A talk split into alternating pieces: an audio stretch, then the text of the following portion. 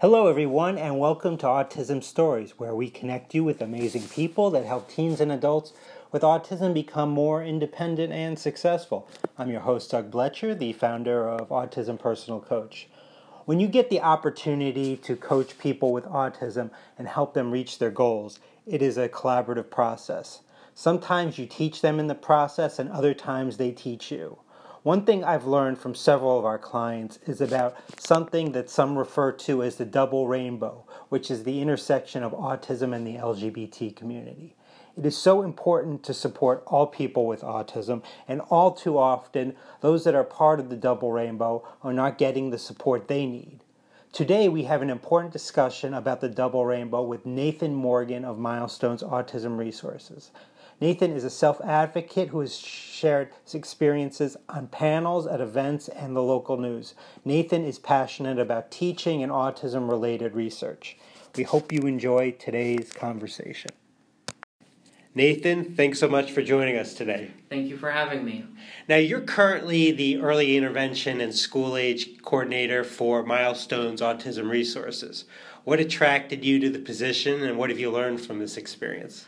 A bit of a journey that took me there. I started out um, really wanting to work with international populations, and then on a whim, I decided I have autism. Let's give this a shot. Let's see how this works out.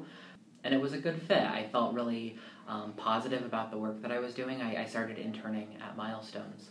Um, and then just through that, I, I really found that I was good at early intervention, that I um, had an understanding of the, the theory and the framework, and it was also something that was exciting. I could get in and I can help change lives um, from a young point, and I know um, it, I feel very uh, reward. It, it's very rewarding to work in this field. So uh, that's how I actually got into early intervention. Was was kind of on a whim. As I've continued to work in the field, um, I'm actually not even sure why I, I wanted to, to work in international populations in the first place. I have such a, a strong interest in, in IEP planning and providing supports and um, and really guiding families in this way. It's been um, something that I really enjoy. Hmm.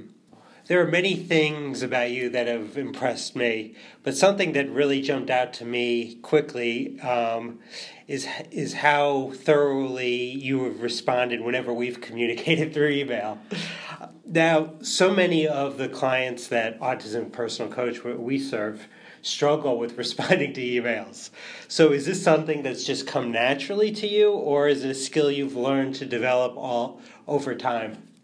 It's actually probably a little bit of both. It's a little bit of an illusion and a little bit of some supports.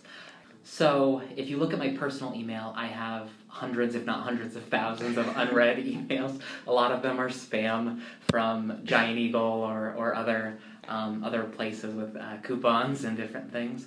Um, but with work, I take my job very seriously. It's, it's something that's very important to me. Um, and so I learned pretty early on that my old habits weren't going to help me. Um, and in fact might hinder my hinder my work with families and nobody likes it when someone doesn't respond for for a really long time so i actually um, have made a lot of use of and i've used a bunch of different programs over the time so like outlook has a whole bunch of uh, folders that you can use and auto sorting features, and um, that was always really helpful.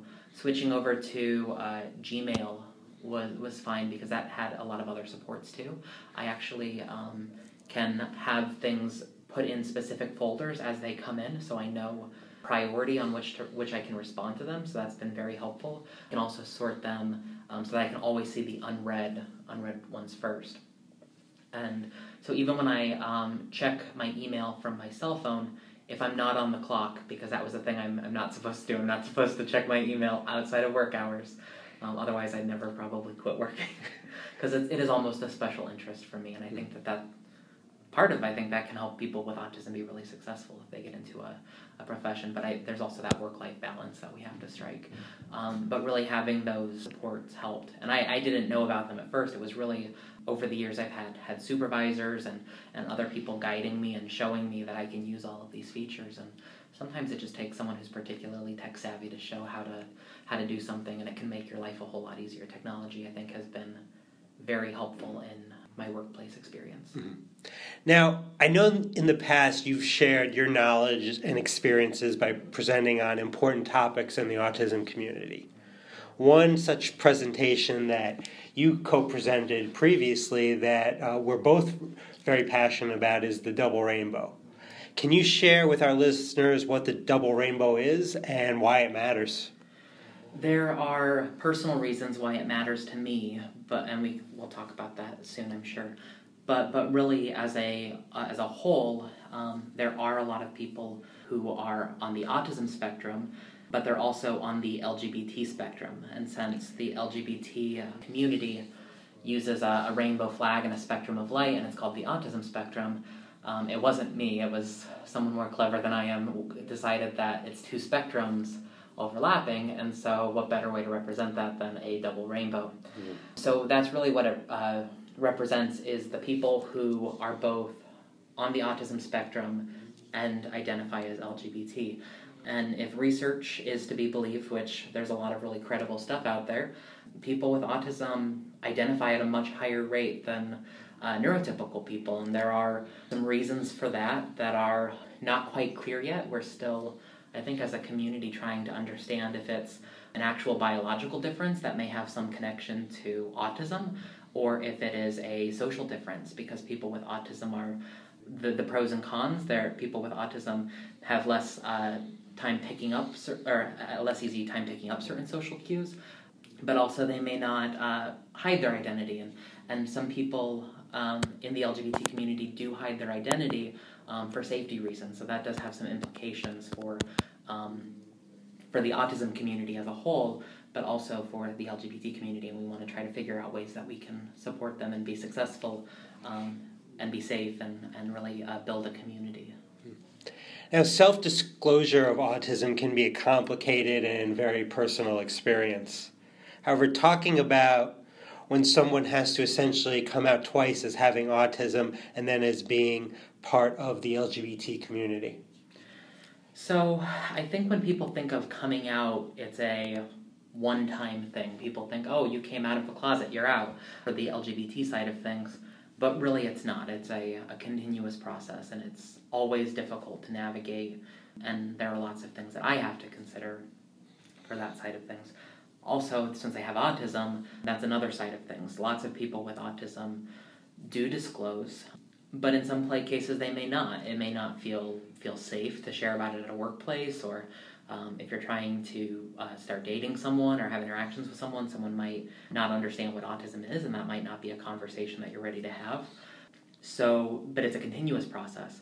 There have been some situations where I've, I'd say, particularly, I found it easier to uh, come out um, as as being on the autism spectrum than uh, being LGBT, uh, in that part of that community.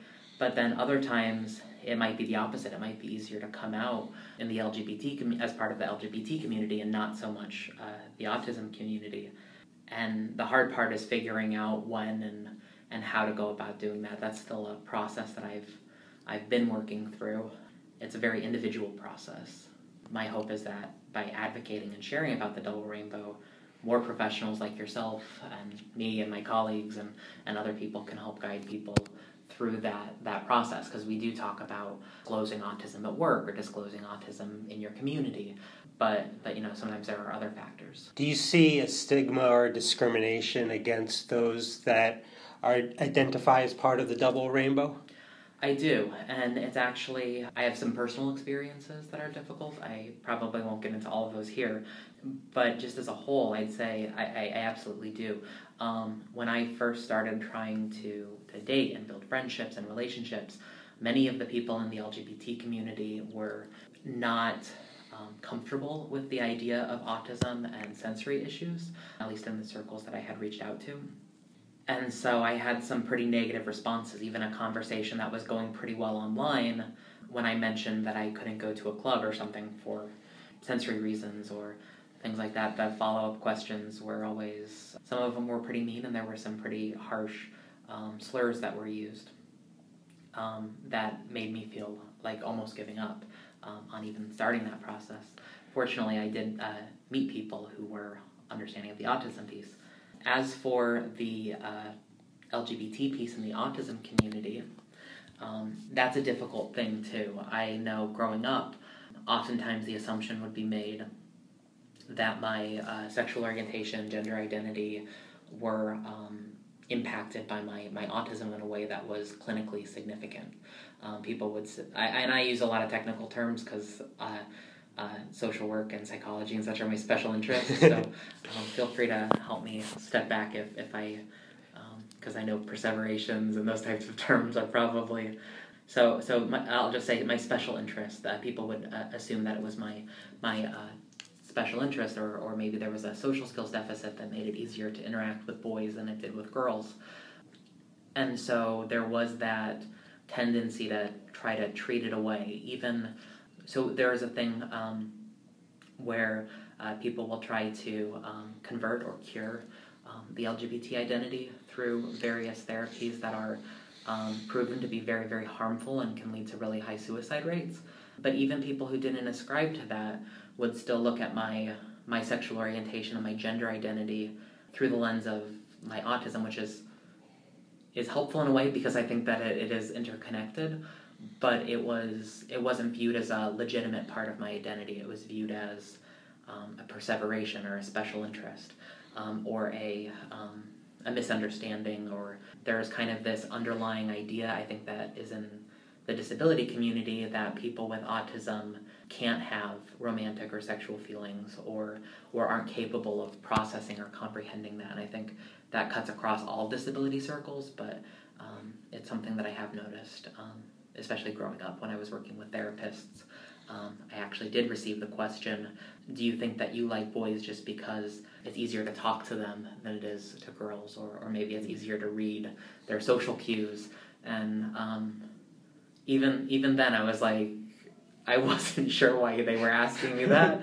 it didn't feel, it wasn't a comfortable question. It was almost traumatic though. And I, I often, I think, so I started out going back to the previous question, I apologize. I'm kind of maybe going a, a different direction, but I um, so I came out to my mom at a really really young age. So when I was about seven or eight, um, I kind of knew that I was I was a little bit different. I didn't have like are you, if you're familiar with puppy love, where kids kind of have crushes on other kids. Sure. Um, my crushes were other boys in the classroom, um, or TV characters, or you know, and so I didn't think anything of it, and I shared with my mom, and she just like, whatever, you're eight, it's not, not an issue. Um, happened again when I was maybe 12 or 13, and my mom, and this is almost an exact quote, I can't quite remember her words. She's like, "We already had this discussion. it's okay." and then after that, it was dropped. It was it was done, and uh, I think that helped a lot. But actually, I almost learned in reverse. I learned through a lot of bullying and and uh, issues with my peers that other people weren't okay with it. So even though I, I think my autism helped me to come out, I think I, I didn't feel like there was any shame or anything to be concerned about. Um, and I think my autism really helped with that. So that's why I did come out to my mom at such an early age. It wasn't, I didn't feel like it was something that needed to be hid. It wasn't a big deal. Um, and then I, but over the years though, through bullying, through, you know, you almost learn to keep it to yourself. And so where some people are scared to come out at first and then it becomes easier. I think it was actually the opposite for me, um, if that makes sense. And you when you had those terrible experiences, you took like a step back. Yeah, and I um, started to realize that maybe it, it wasn't safe to disclose um, or share that. Um, but more so, when I said that I had autism, it almost made things more comfortable in some places. Like people would almost understand, well, this is why he can't have really loud noises, or or this is why you know. So I think for me, it became easier to disclose my autism when I actually first started um, working at Milestones. I did tell Beth, um, who oh, she actually is my boss, my supervisor. Um, she's done a previous podcast with you. Yes, Beth um, Thompson. Yeah. Yeah, she's she's actually one of my um, closest mentors. I, she's been very helpful for me. And uh, so I told her about my autism pretty much right away. And uh, but we didn't. She didn't know about my LGBT identity until just casually I let it slip. I was so comfortable. I just let it slip over a, a staff lunch that we were having she asked, oh, "Am I seeing anyone?" And I, I just mentioned, "Oh, I have a have a partner of several years," and and she was like, "What? Wait a minute, come back! And how do I not know this?" and I uh, just thought uh, that was a piece that I um, I didn't know because there's there's a lot of discrimination that can happen at work. People can be well, not so much Cuyahoga County and, and all parts of Ohio. It's there are laws protecting people, but um, in other places, um, it is still legal to fire someone for no other reason than that. And sometimes, sometimes I feel because of the supports that I need for my autism, it can be harder um, to come out in settings like I didn't let people at my other internships know. I just kind of made it a habit um, because I knew that I needed my autism supports. My autism supports uh, sensory needs, uh, structure, routines um, were things that I knew that I needed to be successful in employment. Really, now that I've been able to be at work, it was almost like the the floodgates were were broken, and for a while I probably overshared just because there was that that relief, all of this stuff that was on my shoulders could just come out into the open. And now I, um, there aren't many people who are talking about the intersection of autism. There's there have right. been some articles talking about why it's important. There have been a lot of researchers um, showing their data, but it's not something that I've seen at a lot of conferences. So, so I'm hopeful that even though my background um, is in early intervention, that self advocacy piece, and my social work background, I think that um, myself and, and Beth and other people can really um, help make a change and help build a community. Mm-hmm. And for for like other professionals or just anyone that really wants to kind of be an ally to those um, that are part of the double rainbow, what suggestions do you have for them? This is something that I've given a lot of thought to. So I, I know that in the autism community, we really emphasize the expression um, nothing about us without us. Mm-hmm. And I think that's a good expression to go by but there's also with the um, LGBT community, I don't know if you know this or not, there's actually a variation of the rainbow flag for allies, which I thought and is, is really helpful. I think there's kind of a, a combination. Uh, so in the LGBT community, um, heterosexual cisgendered people um, have almost been ambassadors for the community. Part of that's a safety thing because people have uh, been less retaliatory perhaps less frequently or less severely against um, cisgendered heterosexual people. So it almost was a safety piece. But um, I think more than that, um, sometimes our allies have a platform, but but also it's a matter of, of recognizing, like in the autism community, I think we're starting to come to that realization that that we really do need to allow people with autism to speak on their own behalf too. So there's kind of that there are pros and cons to that. So so I think the ambassadors can help open the door um, but really let the self advocate stand on that stage. The other downside, though, to really having that is there are still marginalized communities. I think um, I'm not sure how familiar you are with LGBT issues, um, but uh, so like trans women of color, for example, are um, really uh, face discrimination and, yeah. and oppression and abuse and, mm-hmm. and uh, violence at a disproportionately high rate. And um, but their experiences have largely been ignored because I think sometimes the advocates um, want to, in a way, well intentioned, like normalize or, or say we're just like you. And I don't know if that's the right message to send because um, we are different. People who have autism are different. People who are LGBT are different. But I think the message needs to be being different isn't a bad thing. Mm-hmm. Um, I would say, even in my own office, I have a lot of neurotypical coworkers, and they all function differently. They all have different perspectives, and that's what makes it work. Though is all of these differences coming together. They can think about things from different ways, and, and they can be more effective in helping people mm-hmm. because they have those different backgrounds. And so I, I think the message needs to not be we're just like you. It needs to be we're different, and that's a good thing. And we just need to respect those differences. Yes. Now, one of the major challenges I've seen from people that are part of the Double Rainbow is developing community. So, I always say when we don't have community, we feel alone and isolated, and those mental health challenges for all of us um, increase greatly. So, what challenges have you seen in developing community for those that are part of the Double Rainbow? So, that's actually something that I've experienced firsthand. I don't have any good solutions, but I have experience with it. I know that most of the LGBT spaces that I've I've been to haven't been particularly sensory friendly. Mm-hmm. And sensory friendly can be a hard thing to do just in the sense that everybody's sensory stuff is different. Yeah, yeah. But um but I mean, there are some basic steps that might help having a dedicated quiet space, um, addressing lighting, having dimmers if that's mm-hmm. at all an option, but also planning events where it's not loud music, flashing lights. That tends to happen um, a lot in a lot of the spaces, and, and that can be can be difficult. I, I'd say when you have um, I, would say a lot of programs for LGBT people do tend to be really underfunded. Um, and I think that's a big contributing factor. They, they, the, the groups and such that do exist make do with what they have. Um, but sometimes that makes it difficult for like wheelchair access or, or sensory needs. And, and so I think people with disabilities, autism or not, can sometimes feel inadvertently excluded. I think also um, the disability community doesn't always acknowledge or embrace or accept LGBT identity. Um, that's been a, a, big thing that I've noticed.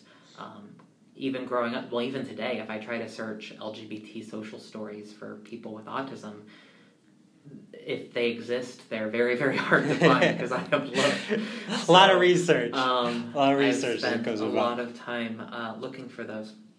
I think also, um, even just the space though is it's kind of assumed. I think we have this tendency to assume that people with autism will never date, so why does their orientation even matter? And I think that um, because orientation is a, is a part of who we are, it's our attraction, it's whether we can, can vocalize or, or verbalize our, um, our experiences, you know, it, it can matter. And then also, if we're trying to prepare someone, you know, for a life, um, which includes romantic partners and employment, um, it is something that we absolutely do have to address. Um, I think uh,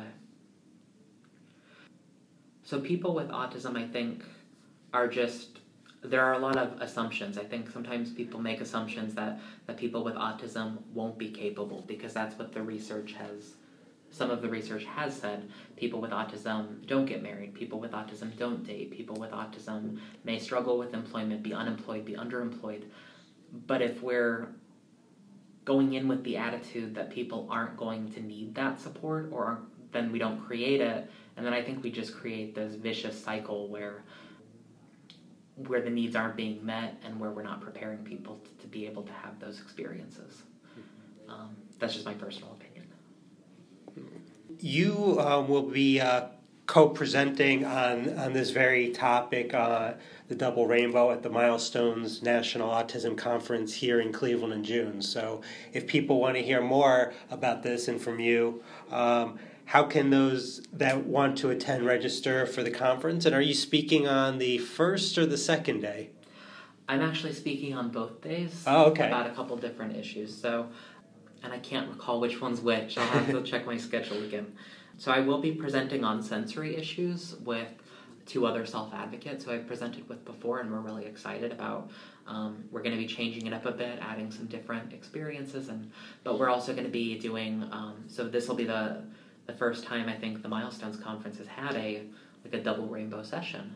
So I I'm like a a trailblazer, I guess is the is maybe the term. Um, but I'm actually doing that alongside my my supervisor uh, Beth. We she's been she actually did the original presentation with me that we did at uh, OCALICon, and it was was really well received. It was um, quite a bit shorter there. We did a a 15 minute monologue, and this will be our full one hour session, and um, we're really trying to use it as a opportunity to lay the foundation for the discussion to take place um, so there will be some personal experiences shared, but there will also be some foundational knowledge that will be shared, as well as some uh, in-depth information too. For we want to make sure that we can kind of address wherever everyone is. What what was the feedback from the from your presentation at OCALICon?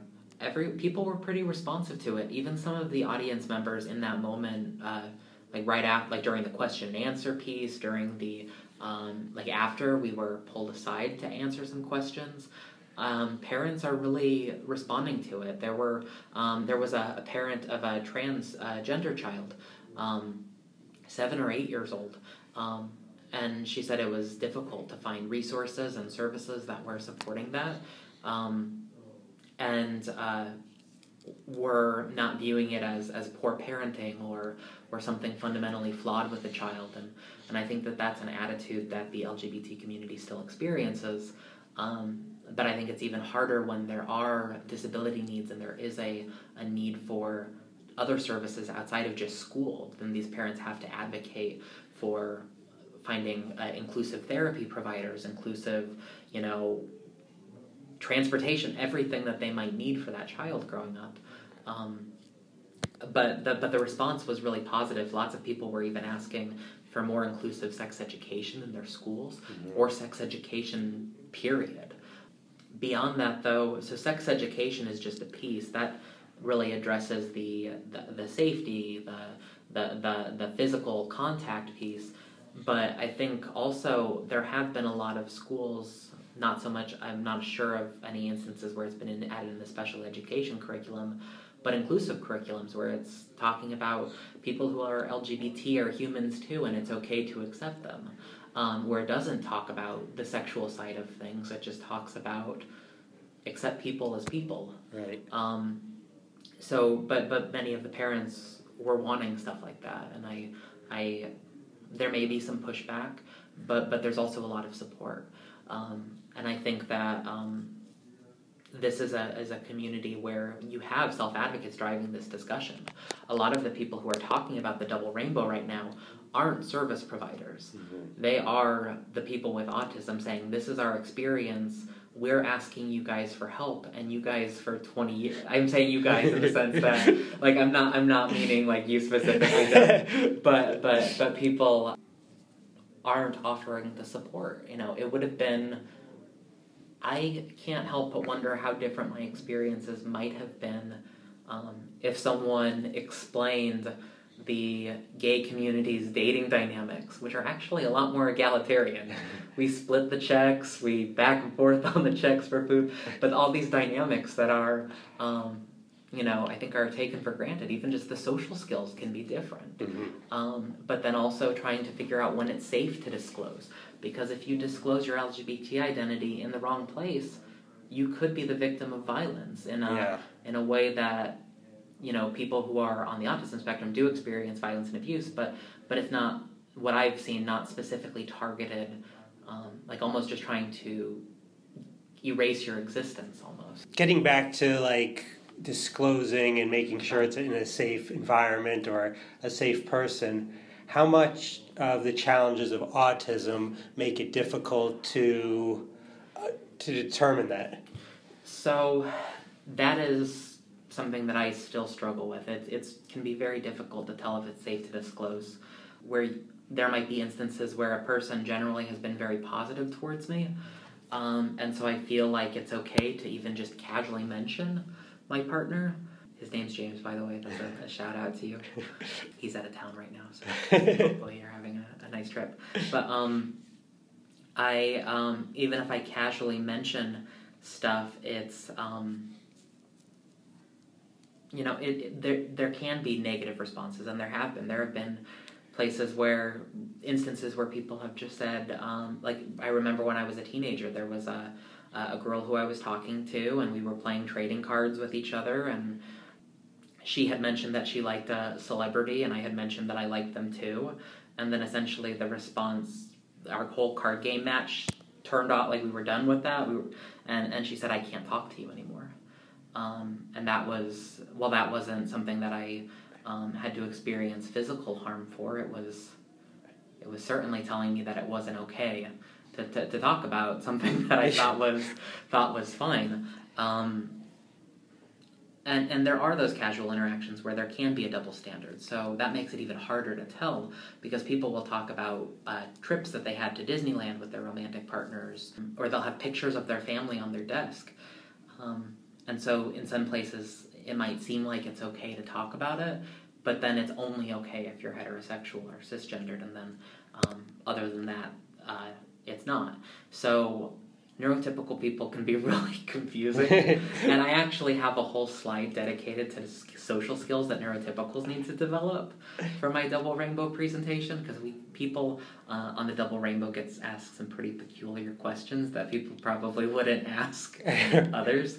But um, I'd say I, I tend to look for, for cues. I tend to see, so a lot of people will have um, human rights campaign stickers on their cars. Those mm-hmm. are the, the equal signs. Mm-hmm. Um, or there may be a, a, rainbow in the office space. Um, sometimes there's just a sticker that says this is a safe space.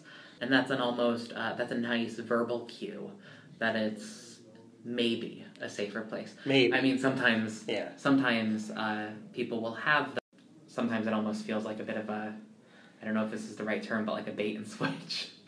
um, but I'd say more often than not, I think if people are, are having those those stickers, it's a it's a good cue. Mm-hmm. Um, also, if they um, are speaking positively about people who are LGBT, something else I've learned, and this wasn't an experience I so much had, but I learned from uh, another self advocate who I had met with that sometimes people are accepting of um, their kids being or other people's kids being LGBT but not their own kids. So like if it's their own kids, then there are implications about grandkids and and carrying on the family name and and there are lots of, of other things. So that's sometimes that's not always a good cue. Maybe people are okay with LGBT people if um, if they're not connected closely, which almost seems like it would be the opposite. It almost seems like, well, you're my kid. I'll love you no matter what. Rather, it's it's they're not my kids so whatever they do is fine. But um, so that sometimes I think it can be hard to read the messages that mm-hmm. neurotypical people put out there. But ultimately, I've always chosen to err on the side of caution. I think there are people who are more courageous than I am in the sense that um, they do come out pretty much everywhere. Um, and that's something that I I wish I had that level of bravery sometimes, um, just because well, I had some pretty negative experience that hap- that happened to me um, because I was both on the autism spectrum and LGBT. So so it's a tough subject. I, I almost learned to err on the side of caution. And, um, but that's not the message I want people to have. I want people to um, to find their support, find their allies, and and and be okay. And that's actually one of the reasons why I am taking this step and why I've been taking this step. Um, my hope is that through these conference sessions that I've been doing, other people can, well, first of all, identify that there's a need to talk about it. Um, and then also people with autism who are on the double rainbow can um, can feel comfortable sharing and even if even if they don't know if they can share to other people at least they'll know that they can talk to me and Beth and um, and we might be able to connect them with other people who might be able to as well. So hmm. That's my hope. Hmm.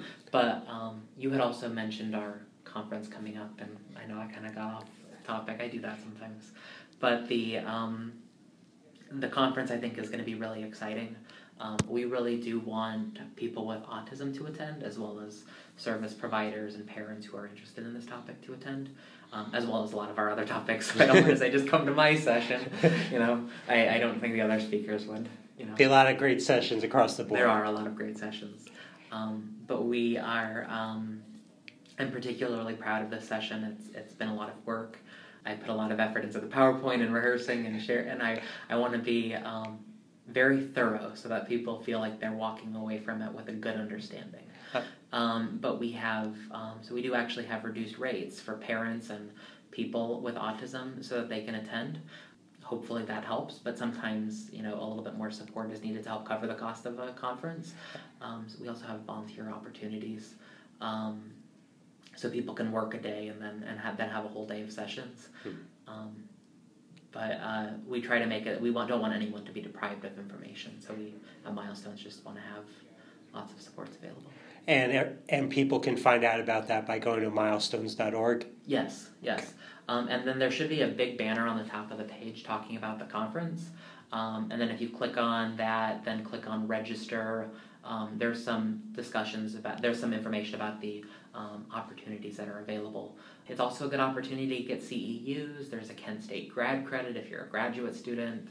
Um, we offer um, because we're really trying to get medical professionals trained in just autism as a whole. We really want them to feel prepared as they're entering into the, the workforce and, and working with families with autism. So we offer um, rate different rates for medical students, and, and we, we really try to make it as accommodating and as accepting as possible.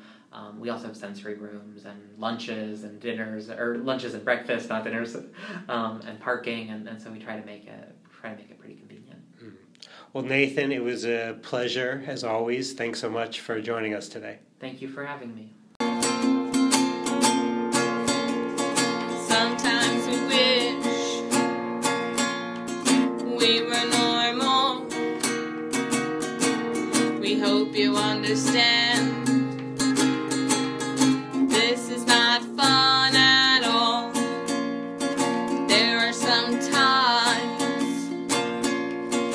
Fear we can't improve.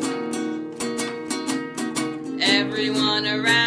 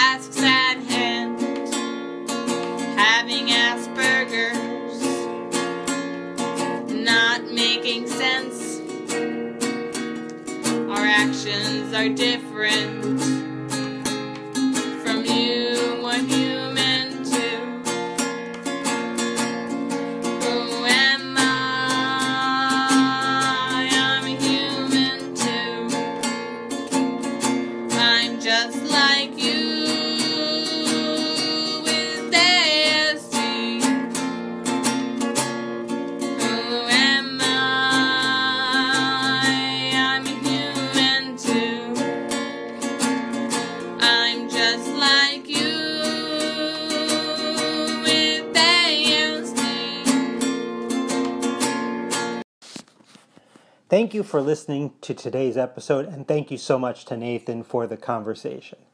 Did you know that Autism Personal Coach saves people with autism from feeling alone and being isolated?